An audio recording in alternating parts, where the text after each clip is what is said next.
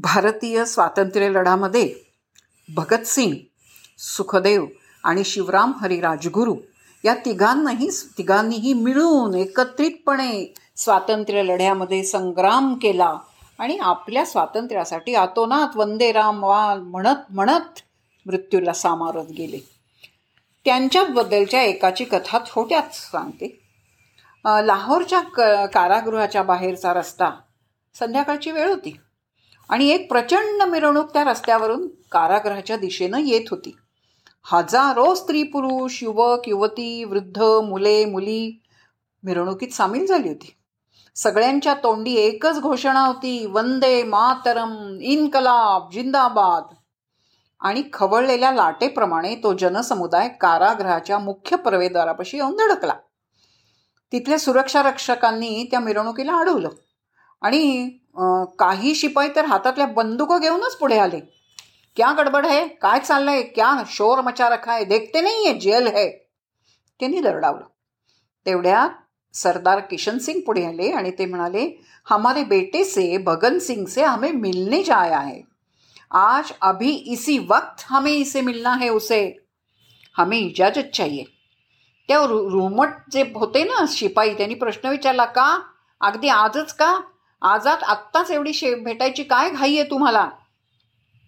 किशन सिंग म्हणाले कारण उद्या सकाळी त्याला फाशी दिली जाणार आहे. वडील म्हणत होते हे ऐकताच शिपाई चपपले. आणि ते म्हणाले तुम यही ठेरो हा माझ्या कर पूछ कराते हे. आणि आत गेला तो चौकशी केली. आणि चौकशी करून आल्यानंतर त्यांनी सांगितलं की इतक्या सगळ्यांना मिळाली का इजाजत? काय होईल? नाही नाही नाही मिली इजाजत. पण का? क्योंकि कानून ही ऐसा है। कैदी के सिर्फ माँ और बाप उसे ही मिल सकते बाकी किसी को नहीं मिळणार ते म्हणले का? अहो किशन सिंगांना हे काही पटे ना। त्याचे भगतचे काका काकू भाऊ बहिणी दोस्त रिश्तेदार या सगळ्यांना एकटं ठेवून मी कसा जाऊ आत भेटायला? छे छे शक्य नाही. त्यांनाही मिर परवानगी मिळालीच पाहिजे. पण त्या कठोर कानूनपुढे कोणाचंही काही चाललं नाही. आणि शेवटी असं झालं की त्याच्यामध्ये दंगल उसळायची म्हणजे गडबड झाली सगळी.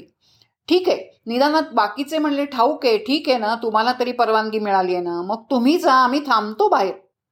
पण तो वृद्ध पिता म्हणाला मित्रांनो या ब्रिटिशांचा जो कानून आहे ना तो जिंदगी बर मी मानला नाही पाळला नाही पण त्या कानून पुढं मी सुद्धा झुकणार नाही.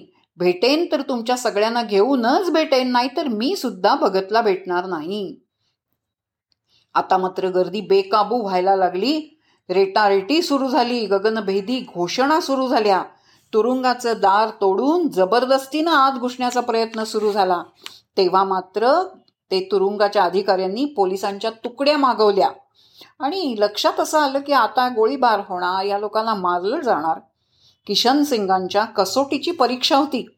मग त्यांनी केलं काय? त्यांनी ते गर्दी पुढे आले आणि कडाडले. मोठ्यांदी बोलले ते खामोश. चुप रहो, एक लक्षात घ्या, आपल्याला माघार घ्यायला हवी. हम यहाँ से नहीं गए तो ये निर्दयी सिपाही गोली चलाएँगे। तेव्हा भगत सिंह को पाने के लिए कोशिश में हम सैकड़ों भगत सिंह को खोएँगे।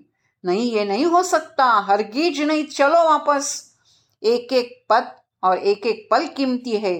पागल मत हो, तेवढ्यात कारागृहातून दूध घालेला, घालायला आलेला दूधवाला पळत पळत आला आणि ढस ढसा रडायला लागला. त्याच्या तोंडून एकही शब्द फुटत नव्हता.